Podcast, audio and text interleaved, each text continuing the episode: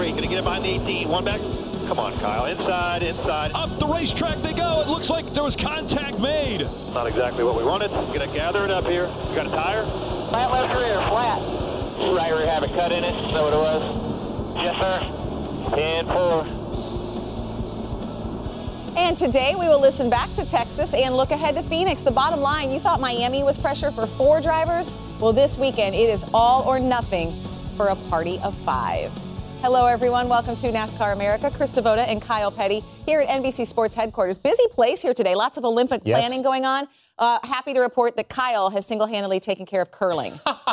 Yes, I have. Winter As a matter of fact. We are also joined. No, no, no, no. different kind of No, curling. We're joined from. NBC Sorry. Charlotte by Jeff Burton, and coming up later in the show, NBCSports.com's Nate Ryan. Uh, in five days, five playoff drivers face one of the biggest races of their careers at Phoenix as they try to join Kyle Busch, Kevin Harvick, and Martin Truex Jr. in the championship four. Brad Keselowski, who won the title in 2012, holds that last spot by 19 points over Denny Hamlin. Okay, Jeff, I want to hear from you on this. As a driver, what are the next few days like, knowing you only have this one chance to basically keep your dream alive? Yeah, they're not good. Uh, I, mean, I mean, some people embrace it. You know what I mean? I think some people uh, really thrive under that pressure. But you know, I, I, when, I, when I think about Jimmie Johnson and probably Chase Elliott, uh, they just know their deal. They know they got. They most likely uh, they're going to need to go and win races. They're going to need to win Phoenix, and, and if they can't, uh, then they're probably not going to make their way in unless something crazy happens. So for them, it's actually a little bit easier. I think it becomes a little bit harder to manage if you're Brad, Denny, and Ryan because you know you want Brad if you if if Denny and Ryan can catch Brad at a weak moment and go get really good stage points in the first stage, well, it's a whole new ball game. So for those guys, I think they go into the race without the ha- have to win mentality. But you know the way this is shook out, and if you look at you know Kyle Busch, Kevin Harvick, and Truex, they're all in. Well, you know I wouldn't think Truex. That's not my pick to win the race this weekend. Harvick admittedly has said that he's not as good. Their car is not as good as good as Phoenix as it has been in the past. Kyle Busch certainly a contender to win. So I think quite possibly, if you think about it like that, that you might have to win this race to move into Phoenix. And, and I think that's going to have to kind of be the mindset of everybody, especially, except, except for maybe Keselowski. If Keselowski has a good, strong, solid day and nobody else wins, then he can move forward. Yeah, and, and look, it's party of five table for one, mm-hmm. okay? And I think I agree with what Jeff just said. I think everybody has to go there thinking, I've got to win this race. I think even Brad has to go there thinking, I've got to win this race. And, and you know, we hear Jeff talk, and, and like he just said, if I look at, at Jimmie Johnson and I look at Chase Elliott, they've got to go there with one single focus win. So it makes their job easy. They don't worry about points, they don't worry about stage points, they don't worry about anything but that last 10 or 15 laps being in position to capitalize on somebody else's mistake or checking out on everybody. If you look at Denny, if I look at Blaney, uh, do they need to catch Brad in a weak situation? Yes, they do. Guess what? They had him in a weak situation at Texas and they couldn't capitalize on it there. He scored no stage points. Brad didn't in the first segment or second segment. And Denny and, and Blaney still, both of those guys scored points, but they didn't score enough points except to knock 10 points off of that differential uh, that he had because he was up 29 going in. Uh, so I think when you look at it, it's tough. The guy that's inside, that's holding that fourth position, is the guy who's holding all the cards right now. Okay, so let's talk about Denny Hamlin. Um, on paper, is he the one of the most of the five feeling the most pressure, Jeff, and why?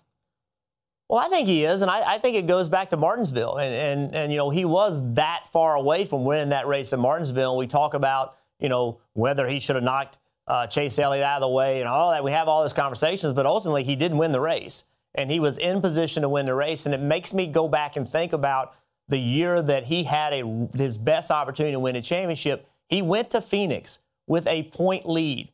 They had a problem late in the race that was not really his doing, but the, in the frustration level, you know, it you could see it in Denny Hamlin's face. He had a bad pit stop. You saw it in his reaction on pit road after, and he went from like going to Homestead with this huge advantage to having only a small advantage, and he never recovered. And and and I think that that still looms over him. I think that moment at at, at Homestead at that point in Denny's career was a little bit too big for him, and that, that's not a negative. It, you know, not every professional athlete is ready to win championships at a given time in their career. I do think Denny Hamlin is ready now, but he's going to need to overcome what happened at Martinsville. He's going to need to put that behind him, and he's also going to have to perform at a high level. And if he does that, the confidence level going to Homestead will be out of the roof because he would have conquered this year, and he also would have put last year or the year of 2010, he would have put that in his past because he went to Phoenix this time and he overcame and he got himself to Homestead. And if that's the case, you better watch out for him at Homestead because his confidence level will be through the roof. Yeah, it, and, and I'll, I will say this. I disagree a little bit because I say if he hadn't put it behind him by now, he's never going to put it behind him. And I don't see him putting it behind him. I'm, I'm sorry. I see moments when Denny is one of the best race car drivers on the track. I see moments where it looks like his confidence is shaking. And this is all in one race or all in one season when you look at it. So I'm not sure that that going to Phoenix or going to Homestead, I think having a shot at the championship, yes, that's a boost. If he could make it to Homestead or make it to Miami, that would be a boost for him. But Denny has not shown to me since he was right there on the cusp of that championship, that year he had, how he dominated, how he ran, the way he carried himself through the garage area, the things he said, and the way he did. And we saw a number of years ago. Look, in these press conferences, sometimes when you get to that final four guys that go into Miami, uh, his cage can be rattled, and it's been rattled before. He's got to be stronger mentally to overcome some of this stuff. He's got the equipment, he's got the opportunity. Can he capitalize on it? I'm not sure uh, that he can, and I'm not sure that he ever will be able to come back and be that confident guy that he was before. Yeah, Kyle, it's interesting because I, you know I can look back at the year that I had my best chance. It was a couple two years I had really good chances to win a championship, and I remember to the race the tipping point. What happened that I didn't win? And I, I'll never forget those things. Yeah. As much as I want to move on and say, you know what, uh, you know, I had a great racing career and I'm very happy with what I did. I still think about those moments where oh, it was right there and it didn't happen. And and so for Denny at this point in his career, you know, he's getting to the age where he's going. If if it's going to happen, it's going to have to happen soon. And and when I think about Joe Gibbs Racing and their flat track program I know Denny said he doesn't feel that great about it, but if I go back and look, I'd feel pretty good driving a Gibbs car going to Phoenix. I, I just would feel pretty good about that. He has an opportunity to slay the dragon. And, and can he do it? Will they do it? I thought at Martinsville, the drive that he did when he had the problem and got in the back, he, he had the, the penalty, got in the back, he stayed in the lead lap, he drove his guts out to stay in the lead lap. I thought that was part of a championship drive what he showed right there and the things he did right there put him in position to have a chance to win the championship. Now he has to go execute on that. And if he does it, like I said, watch out Homestead. If he doesn't do it, I think it'll be moments in time that he looks at it and it says, you know what, these were my best shots, and I just couldn't make it happen. Yeah, and, and listen, I, I agree with, with just like Jeff said, there's moments you, you can identify them in hindsight. It's tough to be in the moment and identify them in the moment. Um, I, I, will never forget Alan Kulwicki before he won the championship that year. We had a conversation, and he said, I may never have an opportunity again. I've got to do everything I can. This may be my only opportunity. The way it worked out in his life, it was his only opportunity. I, I think Denny can look back and say, I had that opportunity. I didn't capitalize on it. It didn't work out for me. I think the thing that happened at Martinsville with the 24 car of Chase Elliott and they booed him when that was over with. The home state boy, Martinsville winner, clock owner, all this stuff, and they booed him. It was a deer in headlights. It rattled him. Can he recover? He went to Texas and ran well. I'm not going to say that he didn't. He went to Texas and ran well. But winning a championship and running well are two different things. He's got to perform this weekend. Yeah, Kyle, I think it's true. I think it's true that you have to lose some in order to win one, or, or to win some. And and I just cannot, you know, I picked I picked Denny Hamlin before it started to make it to Homestead because I believed that he and his team were were were at the at their best right then, and I still feel like they're going to run better than the two car. I I, I believe yeah. they're going to run better than the two. But what they're going to have to do is they can't have a problem on pit road. By the way, I think he's got the best pit crew on the ra- in, in racing, uh, and he's going to have to execute. I think he can. I think this is a defining moment for Denny Hamlin. I think he can do it. But if he doesn't do it, again, moments in time that you look back on and say, you know, that was my shot. But I think I think Denny has a real shot of making it happen. Great discussion because in life there's moments in time Yes. for everyone, but in Yeah. sports those moments are elevated because they're on a big stage with a really bright spotlight and a whole lot of eyes watching, which will happen this weekend in Phoenix. Well, coming up another day, another Dale Jr. moment. Dale Jr. picked his great eight, his best on track moments. We will reveal another of his choices coming up. Plus, another reveal. NASCAR's next generation of power players. Max Siegel has done it again. We will introduce you to the future stars when we come back.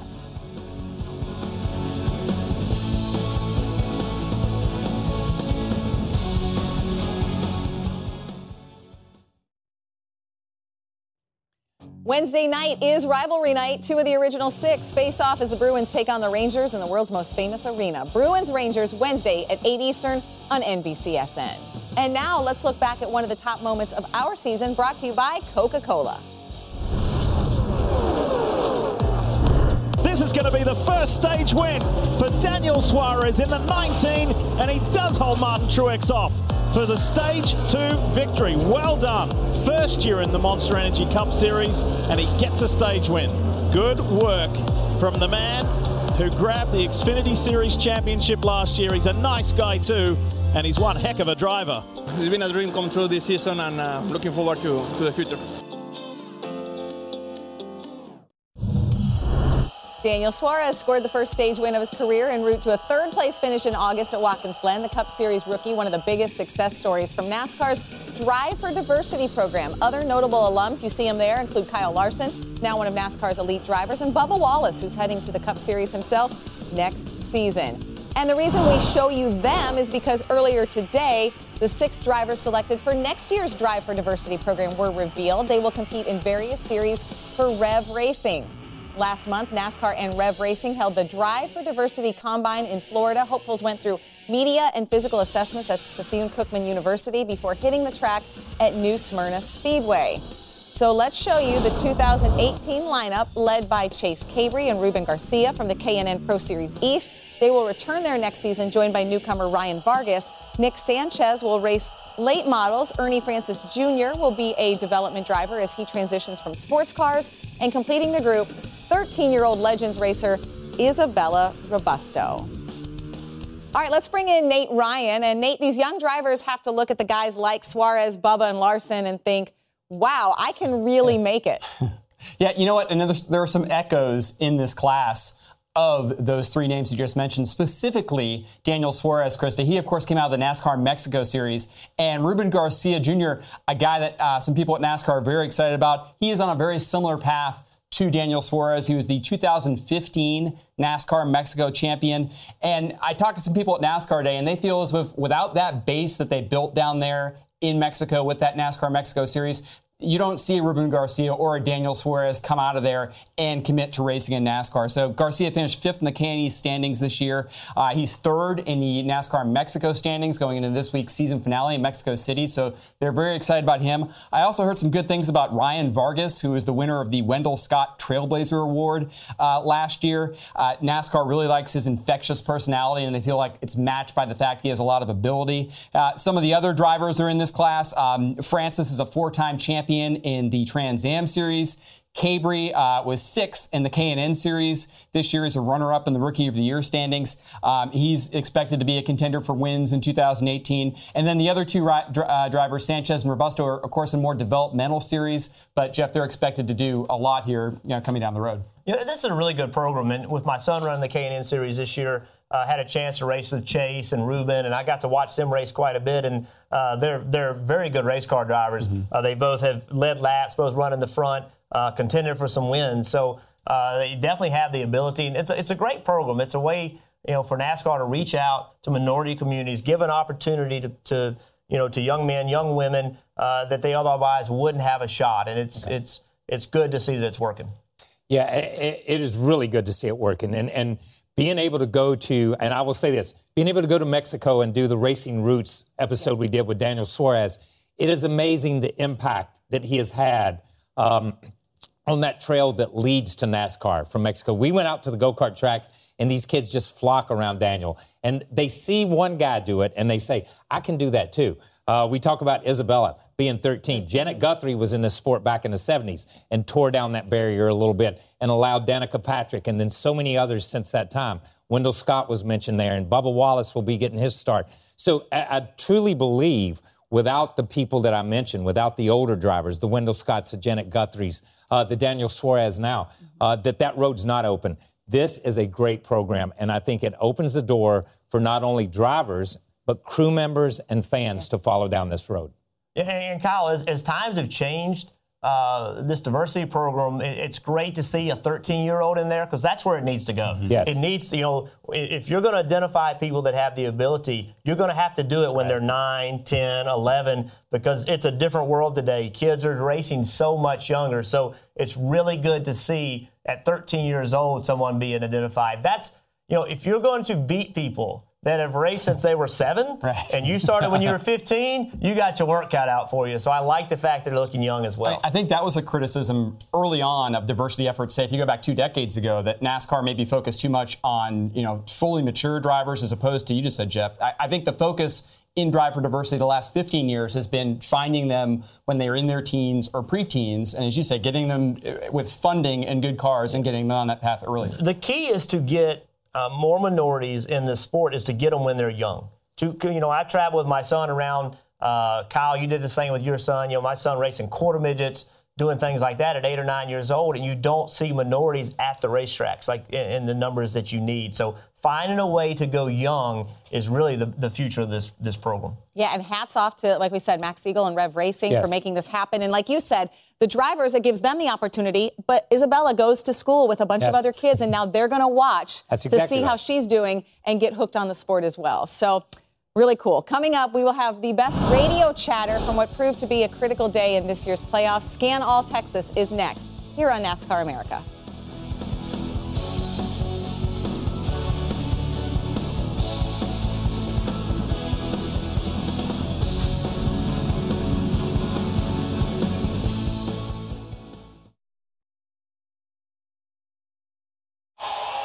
They love you there.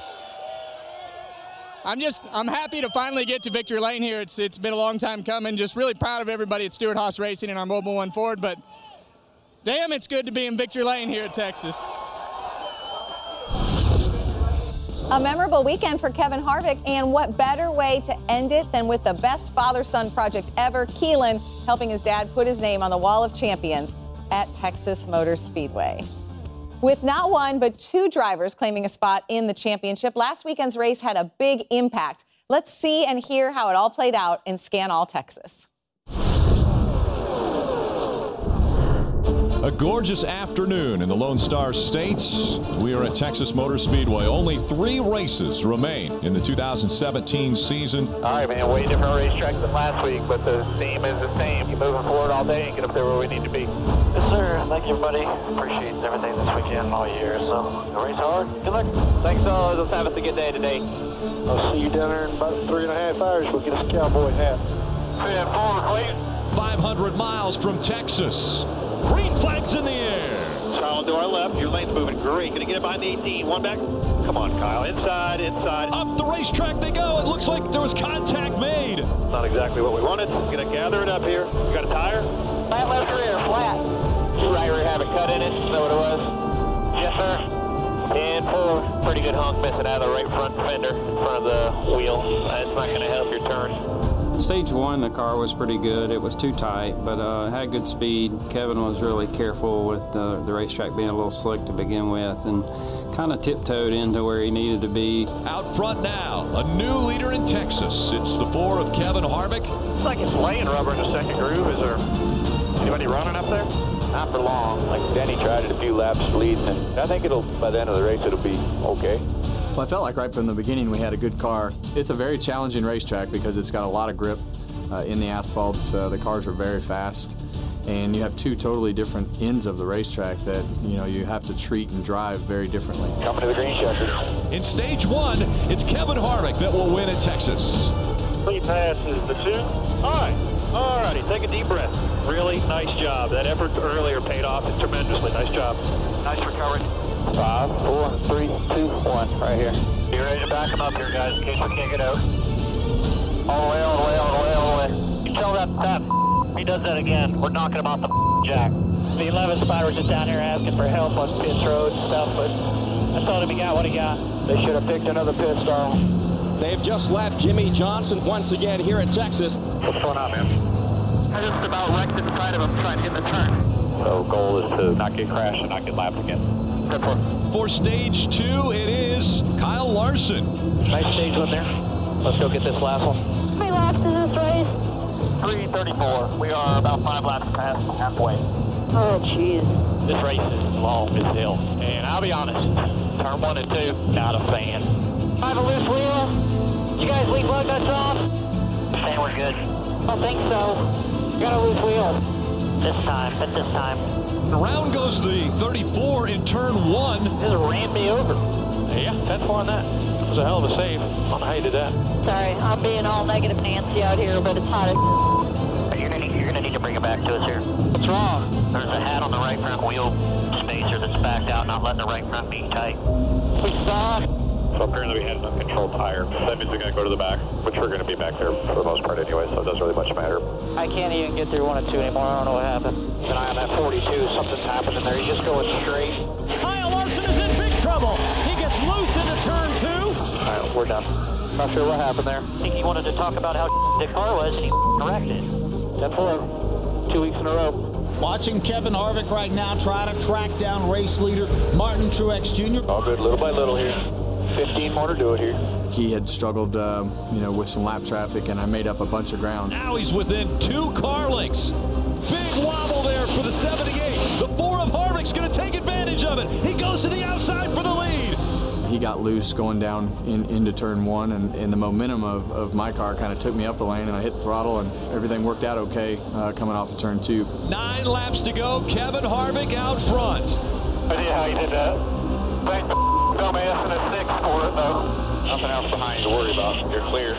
Hit your marks now. Hit your marks. Hit your marks. Hit your marks. The one time you actually want Truex to win. Kevin Harvick can check Texas off the winless tracks. He has won at Texas Motor Speedway. Well done, boys. Texas W, great job. Awesome. Awesome job on pit road. Really good car. Burn them down, brother. Go to Homestead. He was way faster at the end. That's all I have. I can still run the tires off it. Though. Won't get better for there. Awesome. We'll get them in two weeks. First thing I want to do is thank all these fans in Texas. I'm just, I'm happy to finally get to victory lane here. It's, it's been a long time coming. Just really proud of everybody at Stewart Haas Racing and our Mobil 1 Ford. But damn, it's good to be in victory lane here at Texas.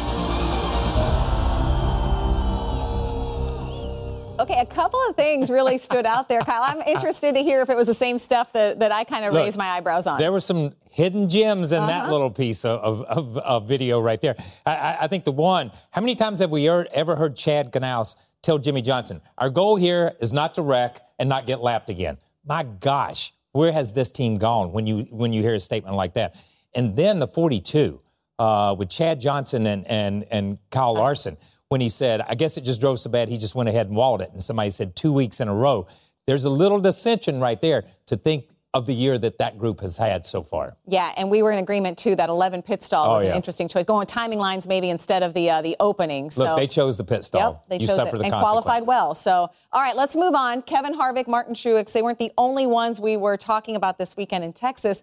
Matt Kenseth gave Nate Ryan quite a headline. So let's uh, bring in Nate. Nate, he told you uh, he will step aside from racing following the season. And you three, I mean, Jeff, Nate, Kyle, you guys are the perfect ones for this conversation. But Nate, was there a quote he gave you that stood out? I mean, we talked about it all weekend, but we haven't talked to you yet, and you're the one who talked to him. I think, Krista, it was, it was the quote I used in the headline, which is that I think it's just time to go do something else. And yeah, I think what was interesting, Jeff, in the, in the course of this, this uh, conversation for the NASCAR NBC podcast was he, of course, never used the word retirement. But you know what it's like for a race car driver, it, especially one like this, who still feels like he can win and who proves Sunday he can still lead laps. The reason I think he's not doing that, I think he, I mean, he's stepping away in 2018, and it's for an indefinite uh, you know period of time. And I think that's as declarative or a definitive statement as you're going to get to Matt Kenseth saying this is tantamount to him saying retirement. And the reason you're not hearing him say retirement is because, as he explained it, there's only three reasons to say really retiring in NASCAR. One, to give your fan base a heads up. Two, because you want the attention. or three because you're trying to help your team in terms of filling a seat. And certainly we know in Matt Kenseth's case, number two doesn't apply. Number three, they filled his seat. So I, I think this was essentially just a way not to leave his fan base in the lurch and let them know, hey, just a few races left here to go. Yeah, and he just doesn't see a pathway. I mean, his his pathway, you know, he just he just doesn't see it. And and you know, I think that rightfully so. Matt's got his feelings hurt a little bit. You know, he he is he's done, I would say, what, what Joe Gibbs Racing hired him to do. Uh, he, he's done a nice job. He's still contending for wins. He's still doing those things, and there's not a place for him. And that's that's a hard place for a guy like Matt Kenseth to be. Matt Kenseth has a lot of pride. He's very quiet, but he has a lot of pride. He does things the right way, and and you cannot. There's no way not to take this personal. It, it's impossible. I think he's he's held. He's done a great job of saying the right things, doing the right things, but there's no way not to take something like this personal. Yeah, I, I, agree. And as we see this graph here of, of, all the guys who have retired recently or stepped out of a car recently, and let's let me just put it that way, um, and and will continue to, and in the next few years, he does take it personal. But in the end, it's a business decision that was out of his control, and that is the problem. I think in Nate's piece uh, that Matt Matt said, I'd like to go out on my own accord, go out with the way I want to go out the way Dale Jr. has gone out, the way Tony Stewart's gone out, the way Jeff Gordon's gone out. They made the decision. They followed through with it. This was not Matt's decision. Matt made a decision to leave Roush and go to Joe Gibbs Racing. Joe Gibbs has Daniel Suarez and Erik Jones. And I would take Matt Kenseth over anybody for the next couple of years. But I'm going to take Daniel Suarez and Erik Jones for the next 15 or 20 years. I'm sorry. That's just the way the sport is. That's the way the game is played now. It's a different model. I read an article that, from an AP reporter that wanted to put it all back on sponsorship. It's not any one thing, it's not any one issue. We're skewing drivers to a younger age. We just talked about Isabel. I can't remember her last name. Yep. She's 13. She's in the diversity program. We're talking about drivers that are past 40, 41, 42, 43, 44, somewhere in that range. So it's a different sport. And we're going to get into this sport just like you get into other sports that players aren't allowed to dictate when they leave or when they come. It's the other kids that come along uh, after them. The, the Joey Logano's, the Chase Elliott's, the Daniel Suarez, the Ryan Blaney's. These guys have so much talent, they're forcing other drivers out at a sooner time. Kyle, I think that's exactly right. In that, if you look, if you're a car owner and you start looking at the talent that is available, it makes it so that someone like Matt Kenseth is replaceable where he wasn't replaceable before. What's unique about this situation is that there's not a good ride that's in a transition. There's not a good ride that a car owner said, you know what, I know I'm hiring somebody in his 40s.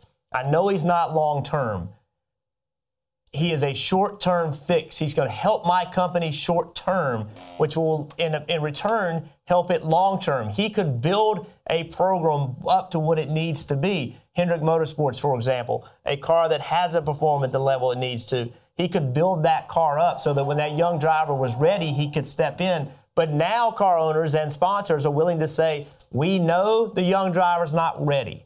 We're willing to give up a few years while he gets ready. And that's the big difference. It's not that it's not opportunity for an older guy, it's that it's more of an opportunity for young guys to be put in a position not to have immediate success. And I think, Jeff, that that was why Dale Jr. tweeted his support of Matt Kenseth because he really thought that Matt Kenseth would, would get a ride. He said it on the day at Kentucky that Matt Kenseth announced he wasn't returning to Joe Gibbs Racing. Dale Jr. thought for sure Matt would have a spot. And it's interesting to me that, you know, as you mentioned, I mean, Hendrick Motorsports had the William Byron uh, was then the five going to be the uh, number 24 next year car. And Matt said in the podcast that he thought that might be the opportunity. And when that passed, he knew that it wasn't there for him and it wasn't in the cards, as he put it. So uh, I think it's interesting to me also that a lot of discussion about kids and the other news that we broke on the podcast, and this was very, very uh, overlooked in, in terms of everything else.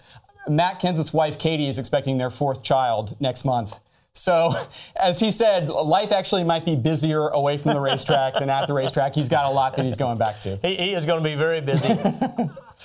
I still, I'm hard headed, Kyle. You know how hard headed I am. I still am not convinced that we're not going to see Matt Kenseth yes. in a race car next year. There's too much talent there, there's too much ability there. And Kyle, strange things always happen in this yes. sport. We don't know what they are, eh, but strange things happen in this sport. And when you got a guy like Matt Kenseth with that much talent, if he's willing, if any opportunity presents itself for some kind of change, he will be the first person that people call. Yeah, I, everybody that follows this sport knows rule number one: never say never. Yeah. something might may come up. Well, I'm glad Nate brought up that tweet from Dale Earnhardt Jr. because it's sort of poetic the fact that they're going to walk out of the the, the season together because they started the season together. Yes. A lot of people uh, may not realize they were rookie Yes. uh, candidates. Uh, the same season, and it wasn't Dale Earnhardt Jr. who won Rookie of the Year. True. It was Matt Kenseth. So uh, their numbers or their their their pathway, if you will, through the sport. Um, not only have they been friends, but they've been on sort, sort of a, a similar path parallel as well. path. Yeah, and Jeff, you know that. I mean, you were teammates uh, with Matt for a long time.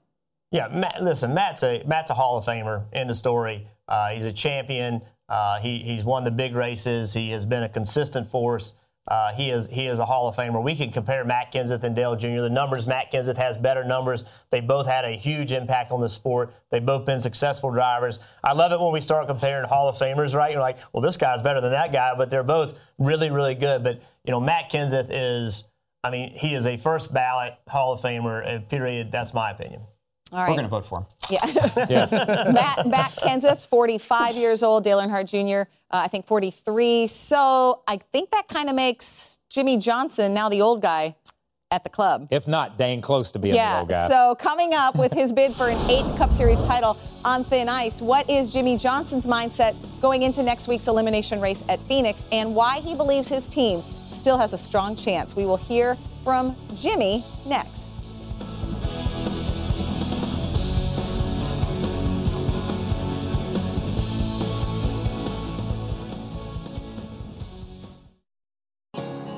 So much on the line. You want pressure, Rick? This is pressure. Eight drivers will move on to start the round of eight. Martin Truex Jr. is going to win the first race of the playoffs. Kyle Busch will win. Yes, sir. Nothing is automatic in the playoffs. Kevin Harvick, he has won at Texas Motor Speedway. Drama at a peak level.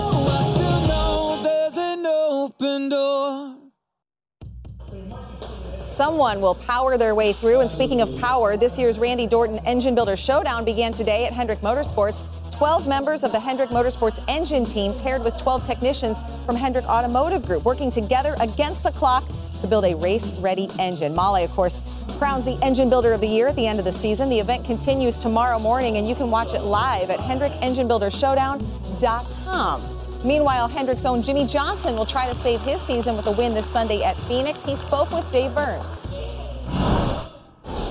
So, anytime you name an event after a really good friend who is highly competitive and highly technical, you've got to be impressed. What do you take away from today's event? This event, you know, over the years has grown to be such a, an important part of the Hendrick culture, um, really automotive culture, and then to be named after Randy Dorton uh, makes us all smile and honor him. Uh, I'm still amazed, you know, when I see these guys put one of these engines together and you get that thing fired. I mean, there's such excitement in the room. Just a fun, a fun program, and uh, I'm glad there's so many people paying attention to it. Can they inspire you through Phoenix to Miami in the championship four? Yeah, yeah, we still we still have a chance. Um, that's uh, better than than you know a lot of drivers that are out there. 32 others that wish they were in the playoffs still. So we have a chance. Granted, it's just one. We, we need to go in there and win. It's been a great track for us, and uh, we're not done. We still have plenty to prove. Were you able to take Texas, which was kind of a bummer, and flip some things to your advantage? Have you and Chad talked about it? Things that can be improved on and even help at Phoenix to get you forward. Honestly, there's there's nothing from Texas to take to Phoenix, so we've just slammed the door on it. Literally, it's like get out of here, go away. Uh, we'll get back to Texas in the spring when we have to address that and go back to that racetrack. Right now, it's all hands on deck for Phoenix, and we're doing anything and everything we can to take the best race car there. Um, the shop's energized. I'm energized. Uh, nothing in life has come easy for me, and I'm, I'm ready to work hard for this. You won there four times. It was obviously before they flipped it. What did they take away from you, if anything, Jimmie, uh, in the new reconfiguration back in what 2011? Yeah, the corners are different. Banking's a little bit different, one and two. Um, but the most different aspect to it is just the, the blacktop itself. It was very porous, a lot of tire wear and fall off, which is a, a type of track that's always suited me and, and our race team. Um, and now, you know, tires last a long time. There's very little, little tire fall off itself. So, uh, you know, we're all hopeful that, uh, you know, another long, um, another year has gone on with a, a lot of temperature in the area. Maybe the track started to break up a little bit and we'll have some tire wear. Well, we even talked today amongst ourselves that it's a long time between the February race and this race. So you're hopeful that even maybe that, a little age on the track, will help you? There's a chance. I mean, there definitely is. And, and as you point out, that, that distance does open some doors. I mean, not only from the track, maybe evolving some, but also what we have uh, learned or not learned from a, a technical standpoint to apply to the race cars. So you're saying from your seat, you can still see the possibility of that eighth championship? Until that door's shut, I'm believing. I'm going to fight as hard as I can. Sounds like the voice of a champion in a room full of champions today at Hendrick Motorsports. It does. A lot of confidence. Up next, Sirius XM's Pete Pistone joins us to debate who fills out the championship four in Miami. And would it be a systematic failure if Martin Truex Jr. doesn't capture the crown? That discussion is coming up. NASCAR America is brought to you by SERVPRO, like it never even happened.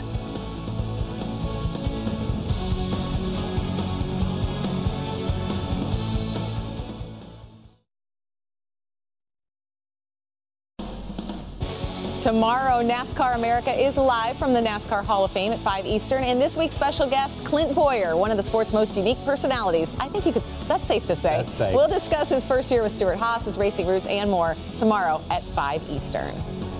And we are revving up your Wednesday mornings with the help of Sirius XM. Catch NASCAR and NBC personalities every Wednesday at 9 a.m. Eastern on the morning drive with Mike Bagley and Pete Pistone on Sirius XM NASCAR Radio Channel 90. So let's welcome in Pete. Okay, three drivers locked into the playoffs. Your Sirius XM poll question Will Brad Keselowski be the final member of the championship four? Pete, what do you think?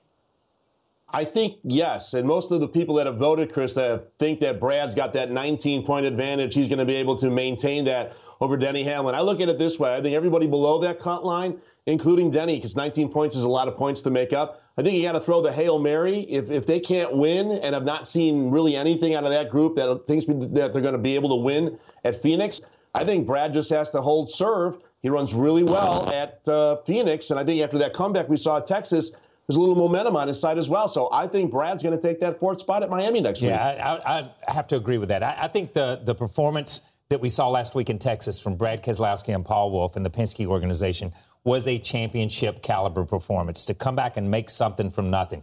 Yes, they didn't garner any stage points in the first stage or the second, but they only lost 10 points overall to the competition. So that was huge to come out of there with that. And, and I don't see any of those other teams uh, as much as I would like to see Ryan Blaney or, or, Chase Elliott pull it off and win and head to, to Miami, uh, I think it's Brad's to, to lose. Okay, that brings up a good point because, Pete, I want to ask you what the listeners are saying, kind of the feedback. Kyle mentioned the young guys, Chase, Ryan. Yeah.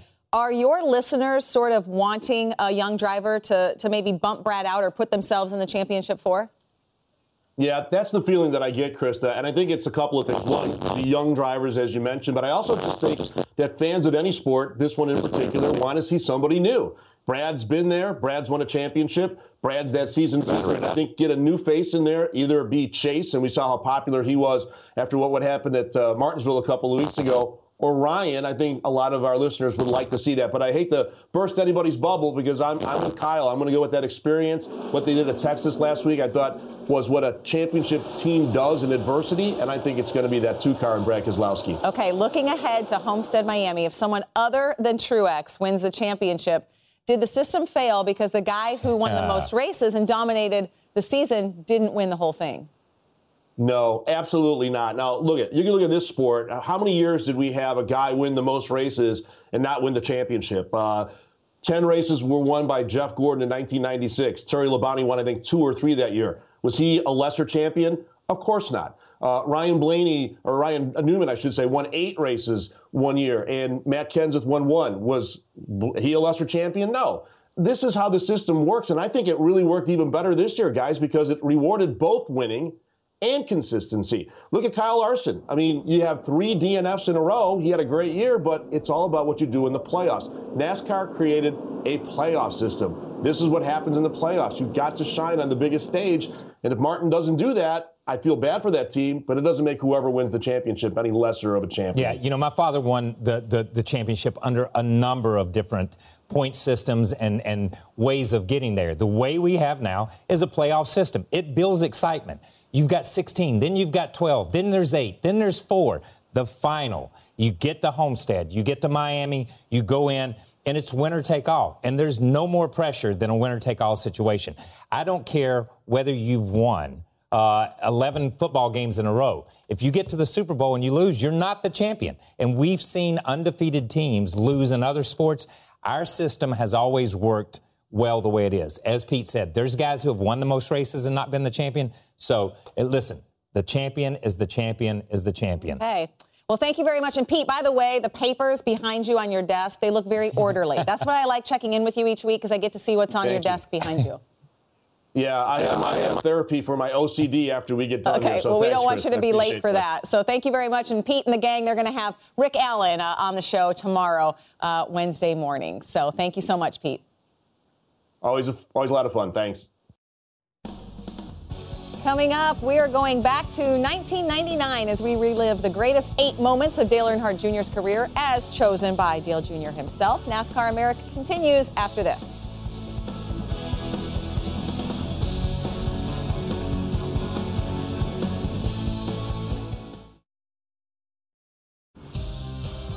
It's going to be one hot weekend in Phoenix. Start your weekend early with the Cardinals hosting the Seahawks when Thursday night football returns to NBC. And then the last races before the championship for both the Xfinity and NASCAR Monster Energy Cup Series live from Phoenix. Wow, Phoenix is the place to be. The Xfinity Series at 3:30 Eastern on NBC. The Cup Series Sunday at 2:30 Eastern on NBC as well.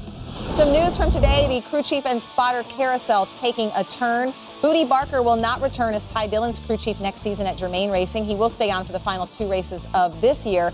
Also, future Cup rookie William Byron has tweeted that he will have Tab Boyd as his spotter for 2018. Boyd is currently spotter for Joey Logano at Team Penske.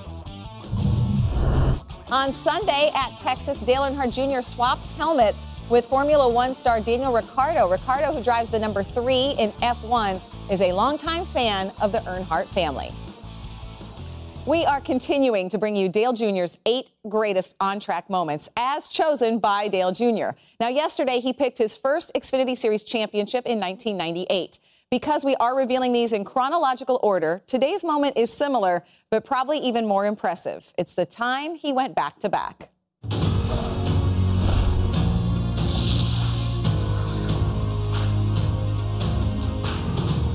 What a great race we've got in store for you today. Three young guns, each hopeful of a championship. Dale Earnhardt Jr. is the race leader trying to lock up the championship season. Dale Earnhardt Jr., the 1999 NASCAR Busch Series champion, he went out in fine style. Well, they got double donuts going on down here. He is the first driver to win back-to-back titles in the NASCAR Busch Series. Did you ever think you'd be standing here today as two-time Busch Grand National champion? I thought I'd be a champion, but I didn't think I'd be a two-time champion. I'm pretty proud of him. Uh, hopefully we can go on in and win the Cup and, and make things happen too. Okay, so I guess I'll get Jeff's take because uh, you watched your son Harrison win a championship uh, this year. We heard Dale Sr. there talking about Dale Jr. So no question, uh, it stands out for Dale Jr. because he's the one who picked that moment. Well, yeah, that, that is a cool moment. And Kyle knows uh, doing things with your family uh, makes it that much more special. Uh, that Earnhardt name, that Petty name, uh, do, doing that with a family. And then, you know, kind of the, you know, Dale Earnhardt right there saying, and we're going, hope we can go cup racing, right? I mean, No pressure. A little bit Yeah. of pressure, but Yeah. that was a cool moment. Yeah, uh, what what stands out for me there, Jeff, is what Krista mentioned earlier the, the way that Dale Jr. and the Matt Kenseth career is kind of dovetailed. In both of those championships, I believe Dale Earnhardt Jr. finished ahead of Matt Kenseth both times in the point standings. They both went in the Cup in 2000. They both won in 2000. As Krista mentioned, Matt Kenseth won Rookie of the Year. That was really the dawn of the Young Guns moment, which until now was the last time there was a real youth movement in the NASCAR, uh, NASCAR's Premier Series. Yeah, yeah. I tell you what I like about that. It's the Busch Series. It's the Winston Cup Series. I love it. Yeah, maybe we go to the Winston Cup and do It's good, like like you said. But here's it. Just doesn't seem that long ago. Right. It just does not seem that long ago that Junior went back to back uh, in what is now the Xfinity Series, and what he's done since that time, what he's been through on a personal level, uh, and what he will continue to do for the sport. And when he gets here to the NBC next year, uh, we're excited about that. But it's it's pretty cool to be able to book in uh, his career and to be able to watch these moments. And here's what uh, stood out to me listening to, to Nate. Nate's like, oh, like Krista said, Kenseth and Earnhardt. But he- then he said, like, dovetail the careers. I think I said, you know, they were like together. Yeah. I wasn't quite as eloquent Yeah, he's eloquent. as Nate. Not really. I just had you guys all fooled again. Big words with Nate. Yeah. Big words with Nate. I know. Les what are we? juste is what they call that, Krista. What's that? Les mots, les mots juste. Oh, You were my. looking for the Yeah. les mots Yeah, juste. that's that stuff you put on roast beef. That's what I was thinking. You dip your roll in it. You, yeah, that's what I was thinking. I can think of no better way to end the show than with that. Thank you guys for joining us. The great insight from Charlotte. That's going to do it for us. Don't forget, tomorrow we are joined by our special guest, Clint Bowyer, live from the NASCAR Hall of Fame. You know he's going to use big words. He'll, he'll probably talk about au jus instead of Yeah, roast for beef. sure. Uh, for all your NASCAR news, don't forget to log on to NBCSports.com slash NASCAR.